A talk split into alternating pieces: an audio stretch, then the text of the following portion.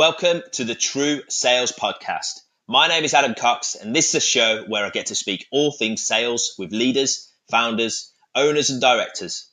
I'll be speaking to guests from all over Australia, getting their thoughts on subjects like sales processes, strategies, coping with setbacks, and establishing and maintaining the right mindset. Thank you for, for joining me on the uh, True Sales podcast. Um, as I do with all guests, I usually do a brief introduction before the uh, the interview. Um, just for the sake of the audience, Ben, just give me a bit of a, a brief introduction to yourself and your background. Sure. Well, thanks thanks for having me on. First of all, it's uh, great to uh, have a chat finally. Um, My pleasure. Uh, but I'm my name's Ben Ford. I am currently head of sales at Yodlee, yeah. and Yodlee are I always describe Yodlee as a 20 year old Silicon Valley startup, which isn't quite right on a couple of accounts. We're not quite in the heart of Silicon Valley. We're between San Francisco and the Valley, okay. and we're not quite 20 years old as yet. Um, and we're best known for being a data aggregator or a platform as a service provider that enables consumers to their data, usually financial data, but can be things like loyalty data with trusted uh, partners who they want to transact with or interact with in a very secure and consent based way. So, okay. a lot of our clients are financial institutions, fintechs, and this space at the moment is obviously very, very hot, very interesting. So we're dealing with some really fascinating uh, companies that are coming coming through. Yeah. Okay, that's perfect. So, so in terms of uh, your career, then, um, it's obviously head of sales now. But where did it all start for you? Uh, how did you end up? Did you fall into sales initially? Pretty much, you could say I fell from a, a great height into sales, and I, I don't really mean I don't really mean that in a good way. after after uni, I, I, joined KPMG on the accountancy uh, scheme. Yeah. yeah, actually, it was a tax accountancy scheme, which okay. should have been my uh, first uh, first red flag. I, in my wisdom after uni, not really knowing what I wanted to do, just followed the crowd, joined, applied to a number of graduate schemes, got on the KPMG one, quickly realised that studying tax wasn't for me, yeah. and promptly failed a couple of exams. And KPMG and I decided that we weren't going to be a good fit going forward, and I left after a year. Yeah. Uh, it was a really good year in many respects in terms of the, some of the people I met and some of the experiences I had within the, the K, KPMG framework, but not necessarily work related. So playing sport for the football team, going and playing for the KPMG European tennis team at the European Tennis okay. Championships, bizarrely. Uh, yeah. But yeah, we parted ways and looking for a new job. I was looking at some stockbroker type jobs or sales jobs in, in that regard and yeah. ended up working as a commodity broker in the city of Nottingham in the UK. Okay. Yeah. And I'd describe that as pretty much a, a poor man's Wolf of Wall Street type of experience. and was there for three years. Yeah. It was a commission only sales role. Wow. We when I started, it was very much an analog based role. So there we had no computers, we had a phone, and we had a list of people to call yeah. each day and you got on the phone, you made the calls, and if you didn't make sales eventually, then you didn't get paid. Wow. Okay. So hardcore. It, it was a pretty frenetic experience. It was a pretty tough environment at times, but yeah. it was really quite good in terms of looking back on it now. Look back on it semi fondly, but some yeah. great learnings along the way, and certainly in terms of uh, providing, I guess, some resilience and some character in yeah. terms of being able to handle knockbacks, rejections. Um, it was uh, a good overall experience. Yeah. So, so what what would from from KPMG then to going into that type of position? What was your thought process there? Because obviously, from one end of the spectrum to the other, isn't it? It is, and I'd like to say there was a huge amount of thought process. there wasn't. Yeah. It was a case of professional services and accountancy probably wasn't going to be a, a good fit for my personality. So I'd sort yeah. of struck that one off. Yeah. Um, and within that financial sphere, sales was reasonably attractive. I'd never done it before, so I had no idea whether I'd have a, any degree of aptitude for it or mm. not. Yeah. And so it was a bit of a, a leap into the unknown. Yeah. But it was the gamble I, I took. I, I just started dating a girl in Nottingham at the time, which probably played a part in me wanting to stay local and, and taking that job. Um, yeah. Okay. So and I can't really can't really offer any more than that, Adam. Well, it's interesting because uh, I posted yesterday from a from an interview I did last week uh, on the podcast, um, and about it's about understanding yourself. And and the the, the guy that um, I interviewed, Jeremy, he basically said himself that before he got into sales, it was a case of understanding him. And, and you mentioned Ned, obviously the personality uh, for yourself um, sort of led was obviously a good crossover for sales. And I think in, in, a, in a lot of ways, um, the personality in sales is probably a big, huge factor especially for me as a part of as a, as a recruiter uh, of sales. Um, that the personality of the person says a lot, uh, and whether or not they're going to be successful. I find so. I think that the, the, the understanding of yourself there really early on probably played a big part to why you sort of jumped into it. Um, obviously, from a from your point of view, more accidental than than on purpose, but your obviously personality led you to that. I, th- I think I think you're right. I think there's a lot in that. I would mm. say again, looking back on it now, that yeah. that's kind of a nice way of looking at it. At the time, it was a bit more speculative and random than that. Don't, don't forget, yeah. this is this is going back quite a few years, yeah. and it was at a time when I didn't really know a huge amount about sales, and sales was almost sort of a, a bit of a uh, a dirty word in some respects, or in still certain is, quarters. Still is in a lot of places as well. Ab- absolutely, absolutely. So, yeah, it was tricky in that regard. Um, but I could see, I guess, sort of elements that that made me think I would be reasonably sort of well suited to it, possibly to to some degree, with a with a tailing wind.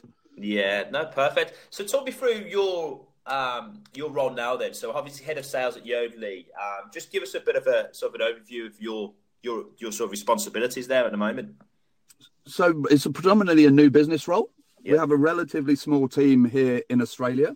Yeah. Uh, we've been actually been operating in Australia for 10 years. Our first client was ANZ Bank wow. in 2008.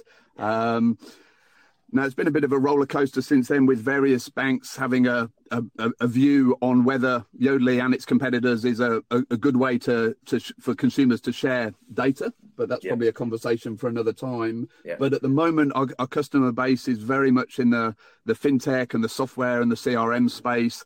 There's a lot of market development involved. Yeah. So a lot of my time is at events, um, at fintech uh, startups and incubators, getting involved with FinTech Australia and some of the other regulatory bodies yeah. um, to really sort of broaden our broaden our reach.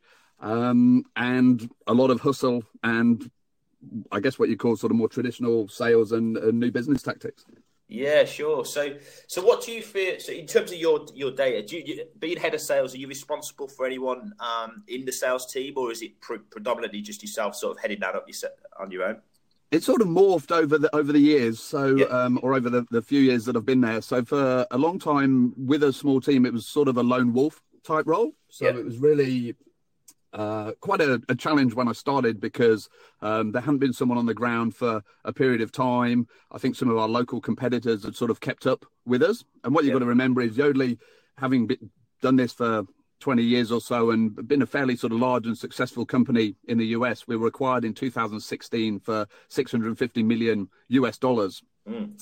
Um, yeah but over here, it's a, obviously a very different market, and there were some nascent startups um, com- competing with Yodlee that decided to encroach on our our territory or our patch, if you like. So um, it, it was, was a sort of a tough ride in terms of re-educating the market or certain quarters of the market and re-establishing that presence and really sort of creating uh, a view that we wanted to work very closely with startups. We wanted to support and nurture startups and really get to the the grassroots of that sort of ecosystem at the moment, or that's mm. very very uh, quite strong here in Australia.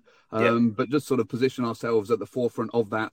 Um, to ensure we can, you know, we can be involved in the companies like a, a, a Raiz or an Acorns as it was formerly, which um, to to roll out a cliche from a small acorn has grown into a, a much bigger oak. Um, yeah, and and th- those are the kind of organisations that um, we we we're keen to get involved with. Perfect. And so, what, what what's your process in terms of um, the, your, your, sales process, and, and from the point of generating leads? How, how do you go about doing that yourself? It's it's a bit of a mixed bag. I'll be honest. We have some inbound leads that come in from um, a partner we work with in the in the US. Okay. Um, and a lot of it is attending events three or four nights a week or two or three nights a week wow. and through the network being introductions being made um, getting involved in uh, judging awards, getting involved in panel discussions and things like that, and meeting people that way. I found that to be really, really effective within yeah. the fintech scene. It's quite a clo- close knit community, and people yeah. are very happy to sort of share their their network and their resources and point you in the right direction and provide help. Um, and I guess it cuts both ways as well. So um, I found that to be a, a sort of new aspect of sales that perhaps I've I've not used in any of my previous jobs or, mm. or roles, um, yeah. but it's worked very very effectively for us over here. Yeah, sure. So I'm guessing that obviously the amount of time it's going been because it's, it's sort of quite taken quite a lot of your time doing that two three days two two three nights a week doing events and um, conferences and that type of thing. But I'd imagine that the conversations you are having are a lot more solid than if you were just basically picking up the phone to them in the middle of the day. Uh, is, that, is, is that fair to say? I think so. Yeah, I think on on a, on a couple of factors so, or a couple of levels. So you're absolutely right. I mean, you're you're, you're socialising. Um, oftentimes, these events don't feel like work, so you're in a pretty sort of relaxed state.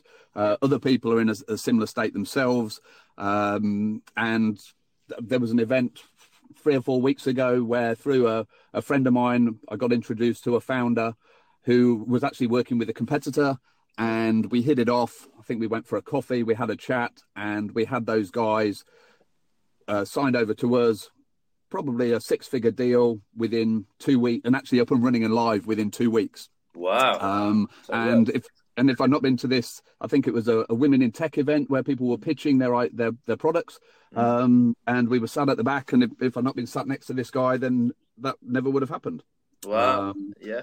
So um, but the flip side is there's a lot of times when you're there on your own at an event with a slice of cold pizza, not really speaking to anyone, and, uh, and, you sort of go home on the bus and you think, you know, that was probably a bit of a waste of my time. But yeah. um, you know, I, I, guess that's the uh, that's that's the way it goes, and um, you uh, you uh, make hay while the sun shines. Yeah, I'd imagine it's, it's, a bit of a learning curve as well in, in terms of finding out which what which events are the ones that worth um, attending, and then but you don't know until you've actually tried them out, I guess. That's exactly that's exactly it. And then yeah. you you get a feel pretty quickly for the ones that are going to be um, more more beneficial or more yeah. useful, and you uh, pick your pick your battles accordingly. Yeah, of course. So in the in the sort of more traditional ways of business development, do you do you go through those um, as well in terms of the, the calls, the the general meetings of getting in front of people, that type of thing? Yeah, ab- ab- absolutely. So uh, it's, it's it's not not not all events, Adam. Yeah. Um, so yeah, stand, standard sort of protocol. Very often, uh, coffee's a flavour of the month. So I'm pretty much a regular at the coffee shop next to our office, which is Tankstream Labs, um, yeah. down on the corner of Pitt and Bridge Street, and. The sales cycle can really sort of depend, particularly when you're working with uh, nascent or fledgling startups, can be anywhere from two weeks to larger deployments or more um, mm. enterprise style deals. Could be yeah. anything up to 18 months. So it's a real mixed bag.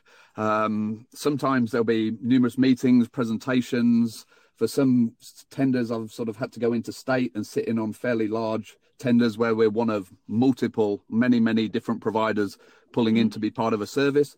So yes. they, they would be, I guess, your more traditional sales engagements.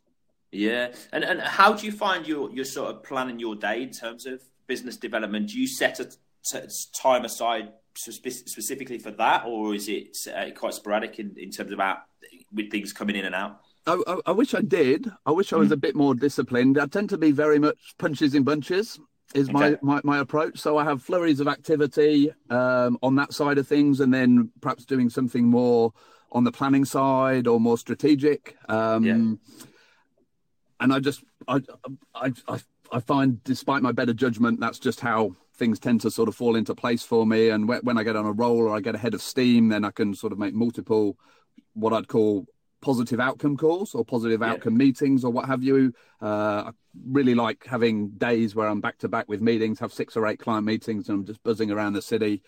Um, bouncing from meeting to meeting because I find you get on a, a, bit of a roll there and get a bit of momentum.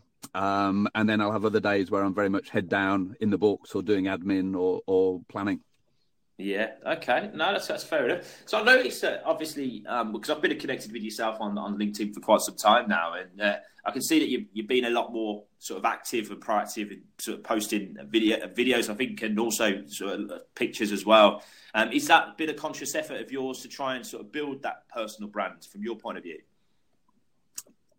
I guess so, without paying it too much attention. I, I think what I've found is a lot. Of, I listen to a lot of podcasts. I listen to uh, a, a, lot of books on Audible. Um, yeah. People like Tim Ferriss from the Four Hour Work Week and, and, various other people that have, have been involved in the, I guess, the tech or the venture capital scene. Mm. And it's an area yeah. that's quite attractive for me. And that's where a lot of my clients are.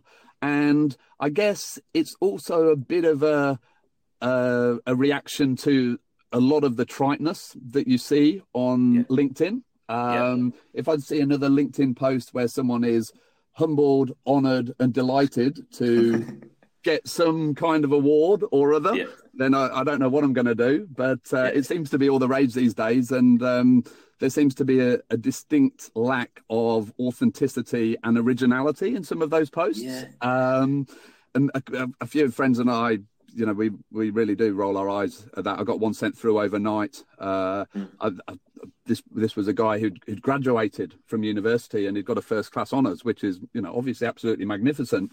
Yeah. But he was delighted on LinkedIn to have graduated with a first class honours and announced it to his network. Again, no no real objection to yeah. that, but yeah. I think think what we were thinking was if this is a guy fresh out of university and already he's um, trotting out the the well worn adjectives to describe how honoured, delighted, and truly humbled he is, then yeah. imagine what he's going to be like with a few career wins under his belt in ten years' time. So yeah, um, it's so true.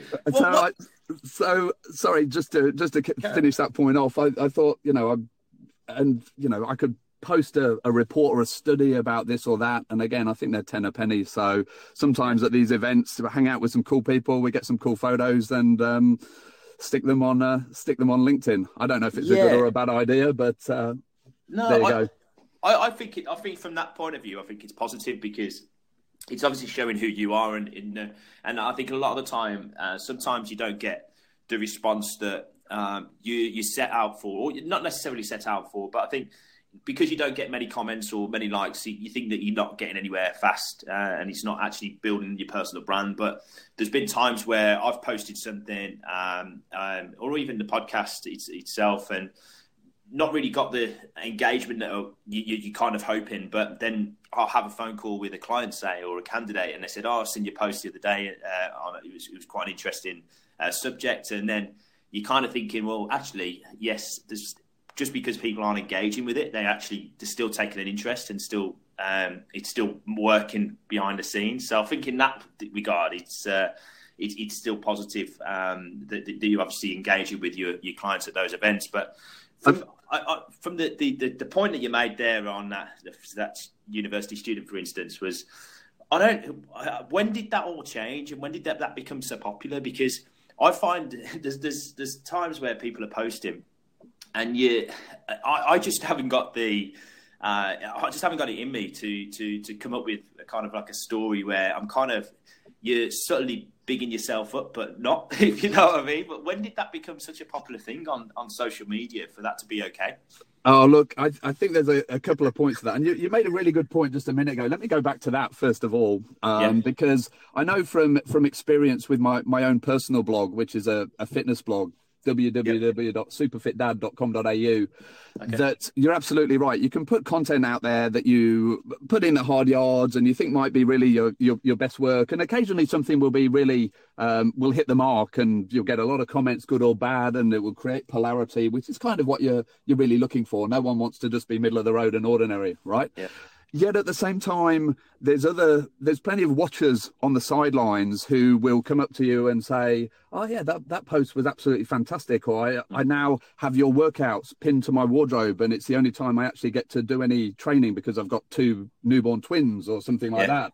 And you know, those are the things that really uh, make it worthwhile. You kind of wish mm. that people said that to you at the time, but yeah. um, I guess in, in creating content, that's a bit of the uh, the, the challenge that you face in terms of the um, the self-aggrandizing LinkedIn post. I think that's probably worthy of a podcast of its own. But I think what people what people are not doing, and this is more of a, a writing tick, is the the old writing adage is show, don't tell. So show mm. how well you're doing rather than mm. have to tell the story. And I think basically that's been completely turned on its head. Yes. And for all the wrong reasons because people don't quite know how to show it, so they have to tell it. And they think yeah. that by humble bragging and saying how truly humble, delighted, and uh, astonished or, or, whatever it is and honored they are, yeah. then that's um, somehow somehow okay. And look, yeah. if it if it makes you feel better about your achievements and it's your way of getting it out there, look, I don't begrudge anyone doing whatever makes them feel feel happy and um, and successful. But it does.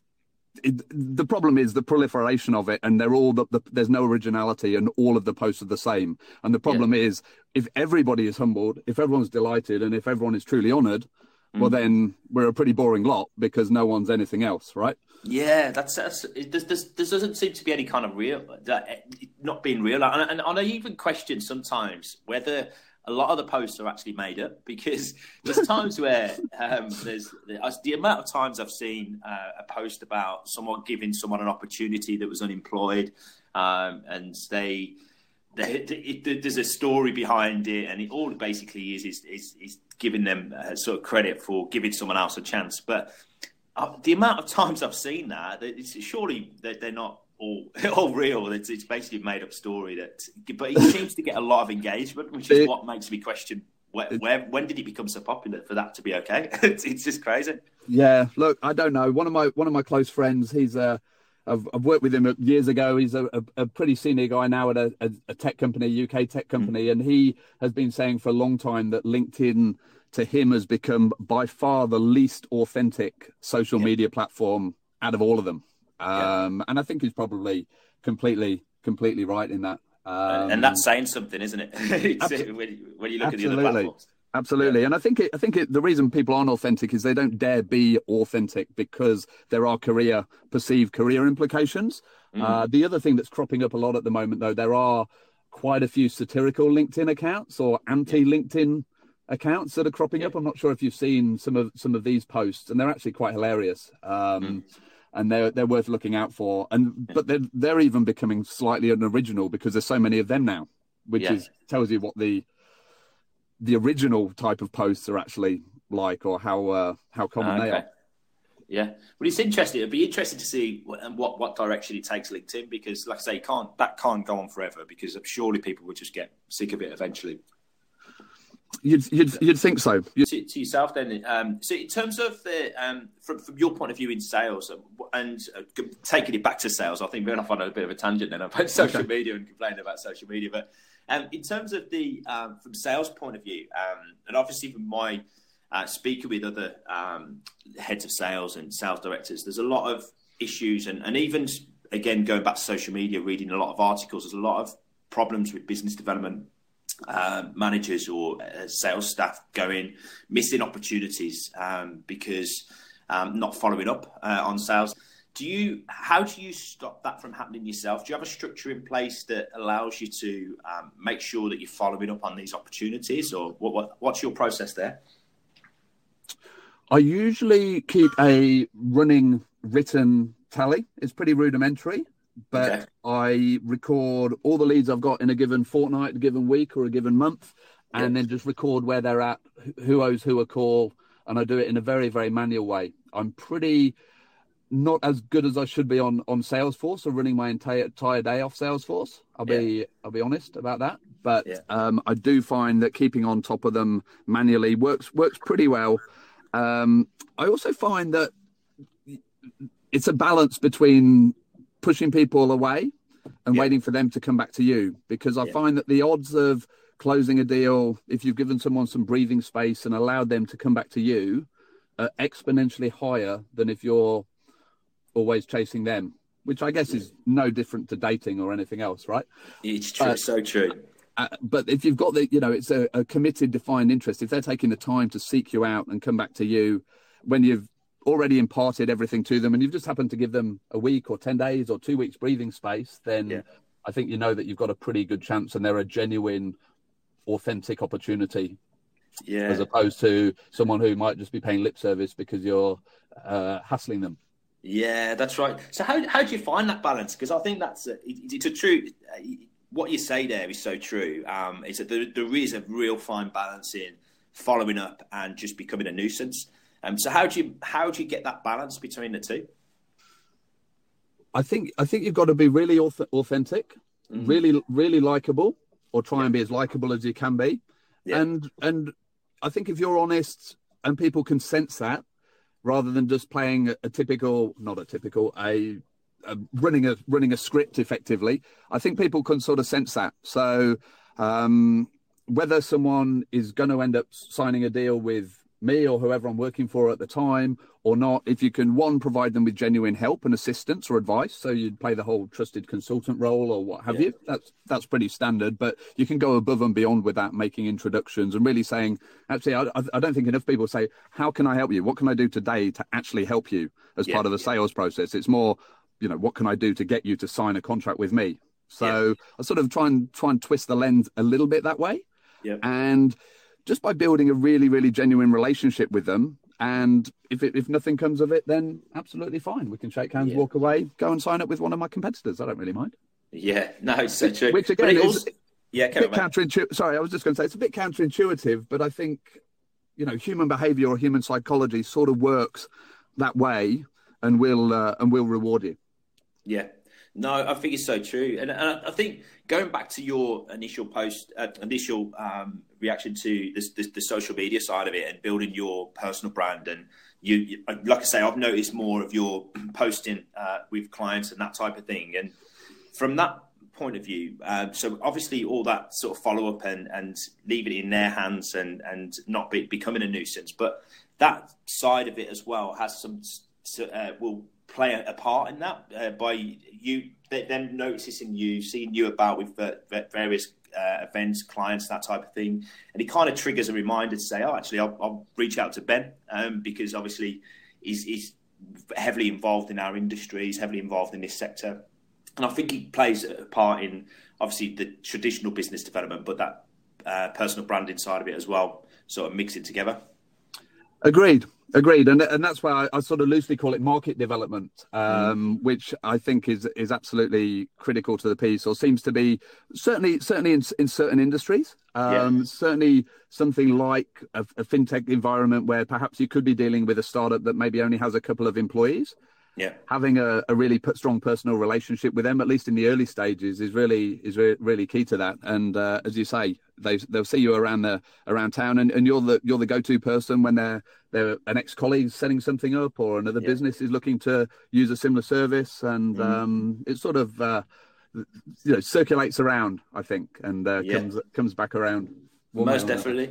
So I mentioned there that I'd read a, couple of articles recently. So I just want to I want to read out a couple of uh, a few points that um, I, I, tend to agree with this. It's a really good article. It's, it, there was an article from the US, uh, but I believe it's pretty accurate in terms of the market here and, and even in the UK when I was doing sales there. But so for the first one, eighty percent of sales calls require five follow up calls after the meeting. So what would would you, would you tend to agree with that? What's your thoughts on that? Is that something that you find yourself that it tends to happen in your process?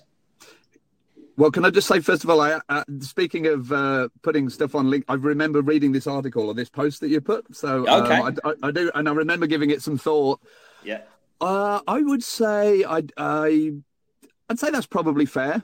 Yeah. I think um, I think it's easy to become disheartened if people don't respond immediately, um, particularly if you're you know you feel like you're putting yourself out there to get in touch with them or you're putting yeah. together a, a, pretty good offer for them yeah. um, i've had a number of situations recently where people have gone AWOL or just not responded for four to six weeks. And I've sort of given them a gentle prod and a nudge here and there. And then eventually they've um, come out of the ether, uh, raised their head up and said, oh, you know, I was working on this or sorry, I missed you or, or what have you. So I think, um, you know, it's important not to, uh, you know, this just talks to general sort of sales tenacity and resilience, I guess. Yeah. Um, yeah.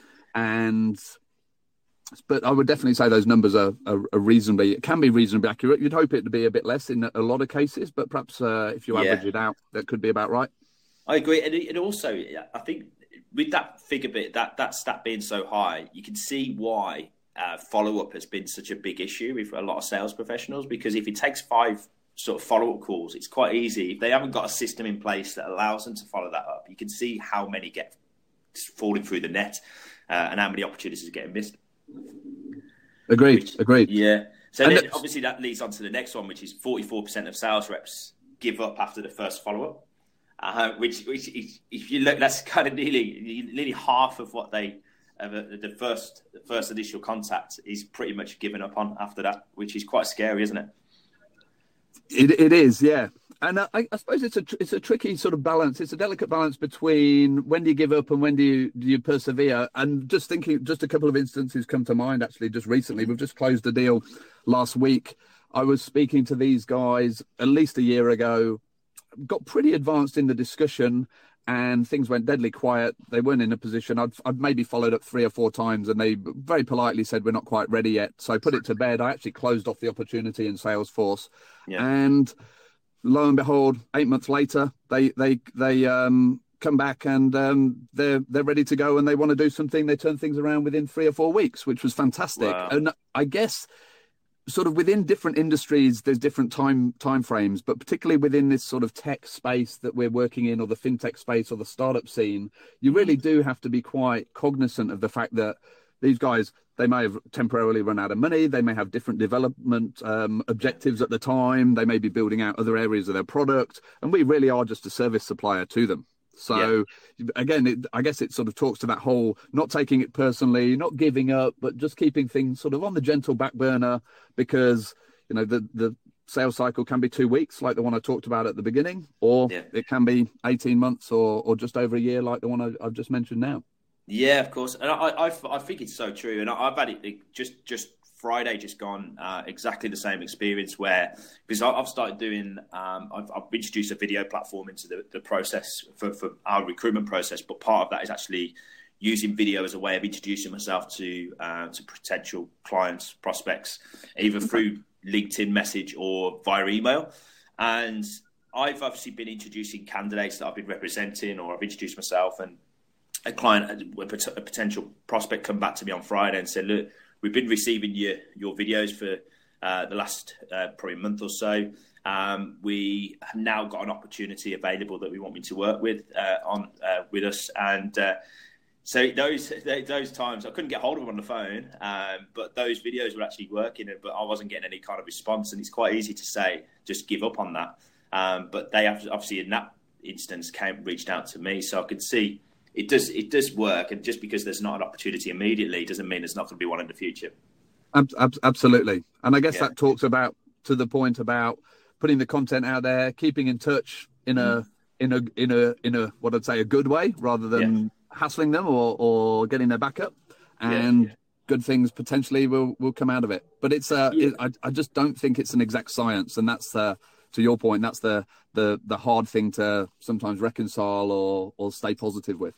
Yeah, that's right. But I also think if, you, if you're working in, a, in an organisation where it's very KPI driven and they're very sort of on your back in terms of sales figures, it's sometimes quite easy to lose focus on the actual offering them what you, what you're doing is actually offering value rather than it being chasing the the money uh, aspect yeah. of it. And sometimes I think it's with sales professionals. I think when they've in a, a situation where it's very pressurized, it has the opposite effect and he comes across quite desperate. And then obviously that's um, you know, so when when you're sort of chasing people up, like you said earlier, becoming a nuisance. I think that's those scenarios uh, are usually because they've got there's a bigger picture that's happening in the organisation they're working for, rather than it being an individual. Agree, I do agree. However, I think it's actually the behaviours are actually counterintuitive or counterproductive to what you're trying to achieve, and it's yep. kind of marrying those two things up again, which is really, really quite tricky. And you know, I've been in positions where I'm under the pump, and uh, you just have to to to kind of remind yourself to to stick to the basics, stick to a you know that's when I'd probably regress to a a, a, a daily formula.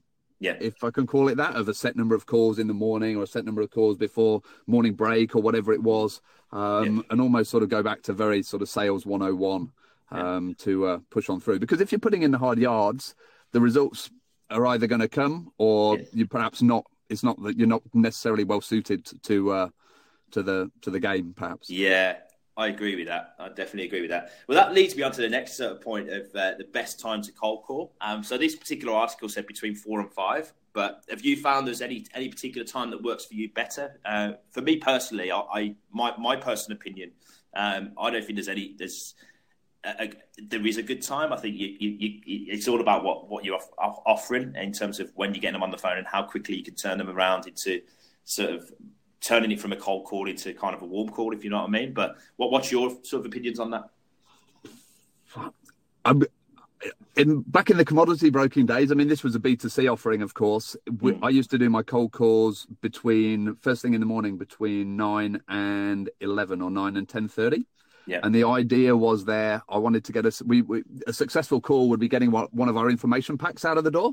Yeah. So the aim was to get five packs out the door in the in that spell between nine and ten thirty. Um, yeah. Probably would take at least 20, 25 calls um, and not all of those would be connected. Maybe even more calls, um, and that might have been connected calls. It's a, it's a fair while ago. Now, to, I, I, I can honestly can honestly even pick a best time. I don't no. know if I'm honest. I, th- I, think it's fairly very very arbitrary, very look based. Um, I like you. I have heard that between five and seven even is a good time to get hold of C level executives because meetings have generally wound down and they're they're catching up on stuff from the day. Yeah. Um, and the receptionist has probably gone home. The gatekeeper, the gatekeeper's probably uh, bailed from the from the gate for a bit. Yeah, yeah that's right. So, but no, no, I completely agree. And, and different companies that I've worked at in the past have said different times. And for traditionally, um, we were always told between 10 and 12, and then you got two and four, but everyone else is doing exactly the same thing. But I don't think there's, if, if what you're, you're offering is, is good and, and, and offering that, that particular company value that you call in, I think it doesn't matter whether that's first thing in the morning, late on the evening, as long as you've got them on the phone, I think that's the main point. I just, personally, I don't think there's any particular time that, that works better for in, in, from my point of view, anyway. Yeah, no, I'd agree, and I think I think it depends on industry as well. I think email yes. is so much more prevalent now. Mm. Um. So cold emails, I would say, are probably uh, you would know this better than me, but I would say they've probably overtaken uh, cold calls to a yeah. to a certain degree. Yeah, I, I, think it's different. Like from my point of view, um, like I said, I, have introduced video, and I think it's a, really good way of engaging and them to sort of see me as the sort of personality who they're dealing with. And, and there's been times where I've not necessarily been able to get them on the phone. For instance, that particular client on Friday that I mentioned, um, but I've done uh, a video introduction and, and shown them uh, good quality sort of candidates from my point of view that um, are related to their particular space. So they they know that what I've got uh, what I offer is good and in, in, line with what they're looking for. So there's it, it, depends on the approach and, and what you're offering, and it's the same with it. Like I say, with a call, whether it's an email, whether it's a message on LinkedIn, it's all about what you're offering, I believe. And if it's a good, if it fits with what they require, then I think there's obviously it's positive all around. Absolutely, completely yeah. agree with so, that. So, the, so the next point is that 92% of all customer interactions happen over the phone. Now, I, I think that that I, I don't know how old this this um, particular uh, article is, but I think What's... that's still quite high. I still, um... but I still think that, from my point of view, in terms of the interaction, I think there's sales. You're never going to get away from having to pick up the phone at some point through the sales process. Um, that's my my point, which is why probably 92% seems quite high. I'd, I'd agree with that. What's the source, by the way? Uh, so this was uh, so from Brevet Group. Right. Yeah, so it's an article from Brevet Group. So, um, so yeah, it's, uh, yeah, like I say, from from it was an article that I came across on LinkedIn, which is uh, obviously how I think you've seen it as well. Yeah, yeah, I, I think I think you're right. Actually, there's probably some some touch points that have to be locked down at some some point during the process over the phone. Mm. So maybe maybe maybe that's uh, relatively accurate. Yeah, and then the, the final point is, is, and I think this touches on what we were talking about earlier 78% of salespeople using social media outsell their peers. But again, I think that still still seems quite a high stat. But I can see how that would uh, how that would be true. Yeah, I guess the the the I, what I'd want to map that back to is we've just spoken about how badly a lot of people are using social media. So yeah. um, it'll be interesting to sort of see what sort of activity. I mean, if it's using something like LinkedIn Sales Navigator or LinkedIn Premium or or hmm. InMail to make introductions, I could probably could probably see that. Yeah. I found I found LinkedIn to be really good in that regard, particularly if you don't know or don't have immediate contact details for someone. And I think there's generally a pretty good response rate to relatively unsolicited messages yeah. if you're within the right sphere. The thing that really yeah. gets my goat is someone will uh, make it make an introduction and then their their next gambit is trying to sell you something. Yeah. And you're not even in a related field, or they're offering some kind of business service or, or, or other where there's not necessarily a use case for their product. Um, I find that a bit a bit challenging sometimes. Um, yeah. Yeah. Do you do do you do a lot yourself through um, contacting directly through LinkedIn or through other social media platforms yourself? I have done, yeah.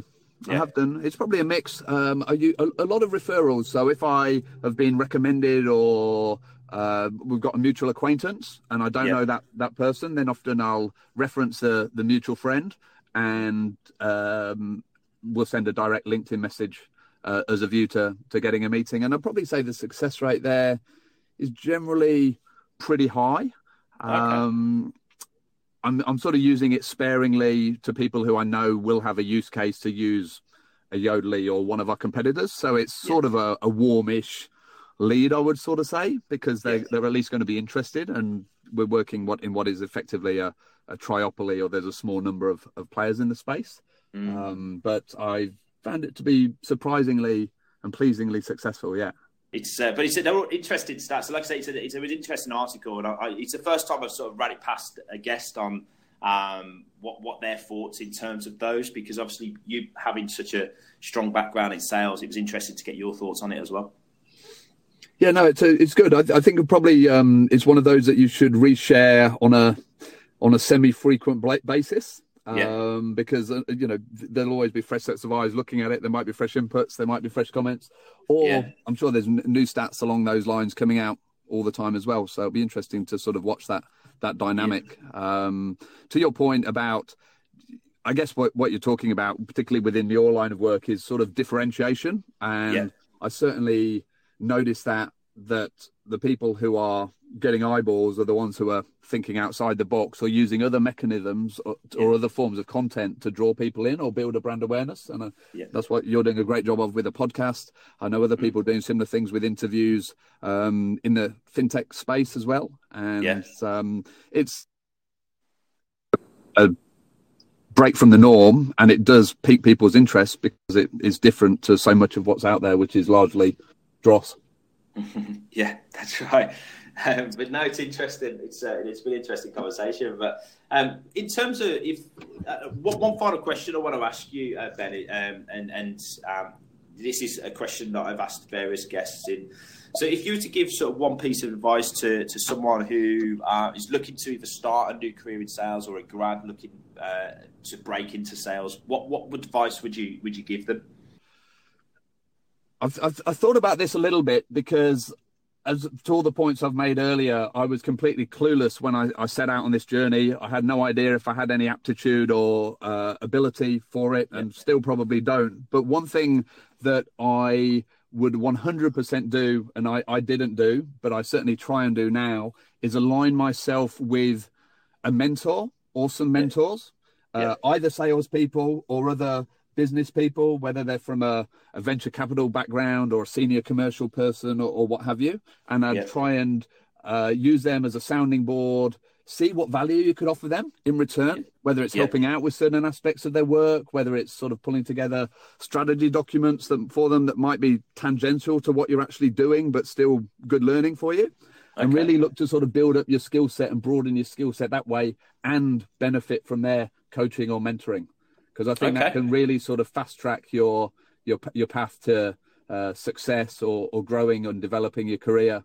Or at the worst case, open new opportunities and make you realise that perhaps you know sales might not be for you, but you might be more suited to something else.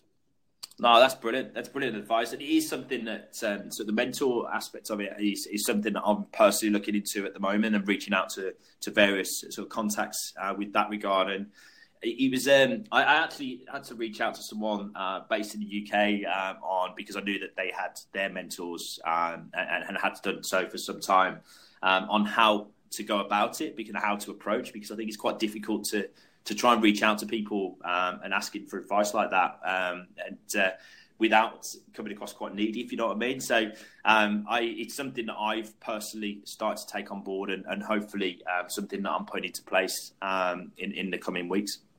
Yeah, it's interesting because I also think the mentor thing can go both ways as well. I, I read somewhere recently that senior executives are increasingly looking to younger people to be their mentors, particularly in this okay. sort of era of digital disruption. So. Yeah um, I think largely for the most part, you will be approaching someone who is more senior to you, and, and absolutely, you don't want to appear completely needy. But I think generally people are keen to sort of pay it forward or pay it back. Mm. But there might also be ways that you can help or assist them, or be a, a younger mentor to an older mentee sort of in reverse and use whatever technology you might have or, or things like that. So mm. I wouldn't oh, be, provided you yeah. frame, frame, it okay, I wouldn't be worried about coming across as uh, as too needy. It, it's like sales. It's like sales, and they can say no, and you just you know move on to the next uh, move on to the next person and see if they're uh, interested in um, helping you out or working together. No, it's a good point and really interesting. So no, appreciate that. And uh, so it's it's been it's been great um, speaking with you, Ben. I really appreciate your time. And um, for for people that want to reach out to you, um, what's the best platforms or best ways of communicating with you? I, I, think the best way from a business perspective is via LinkedIn. Can be found yeah. on LinkedIn. Uh, ben Ford, you'll see me. There's a picture of me. I think I'm standing on a stage at some event or some conference. Yeah. Um, my personal website is a fitness website aimed at uh, new dads who are struggling to stay in shape after juniors come along. That's superfitdad.com.au.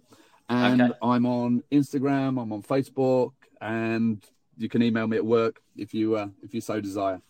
Yeah, no, perfect. And just just to, just for, for personal reasons, really, in terms of the Superfit Dad, then how does that work? What's the uh, what's the opportunity there?